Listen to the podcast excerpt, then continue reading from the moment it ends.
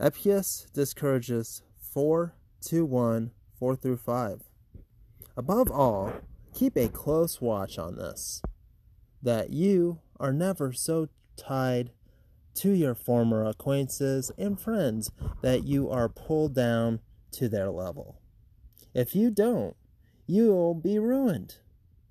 You must choose whether to be loved by the, these friends and remain the same person, or to become a better person at the cost of those friends.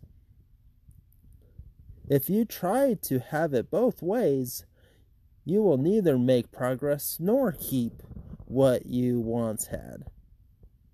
From good people, you'll learn good, but if you mingle with the bad, you'll destroy such soul as you had.